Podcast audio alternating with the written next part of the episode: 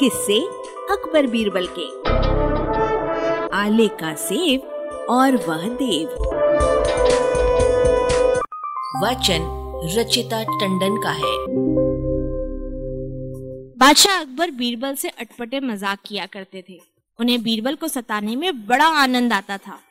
लेकिन बीरबल किसी भी तरह उनके काबू में नहीं आते थे।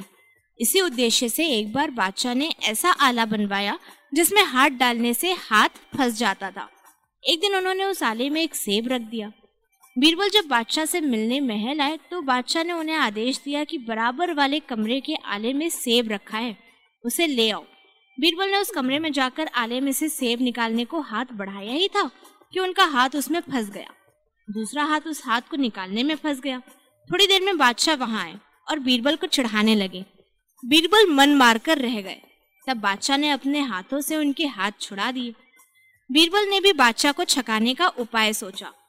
बीरबल ने किसी बहाने बादशाह से छुट्टी ले ली, लेकिन गुप्त रूप से अपने घर में ही रहने लगे।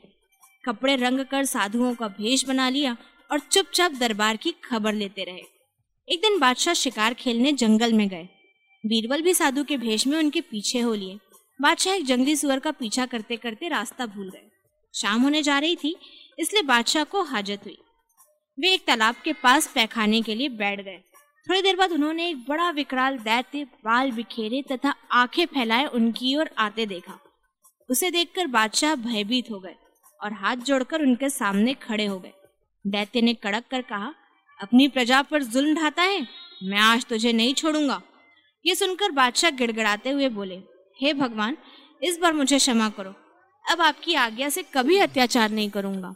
तब दैत्य ने कहा, अब अत्याचार मत करना। तू अपने सर पर मेरा जूता रखकर सीधा महल की ओर चल।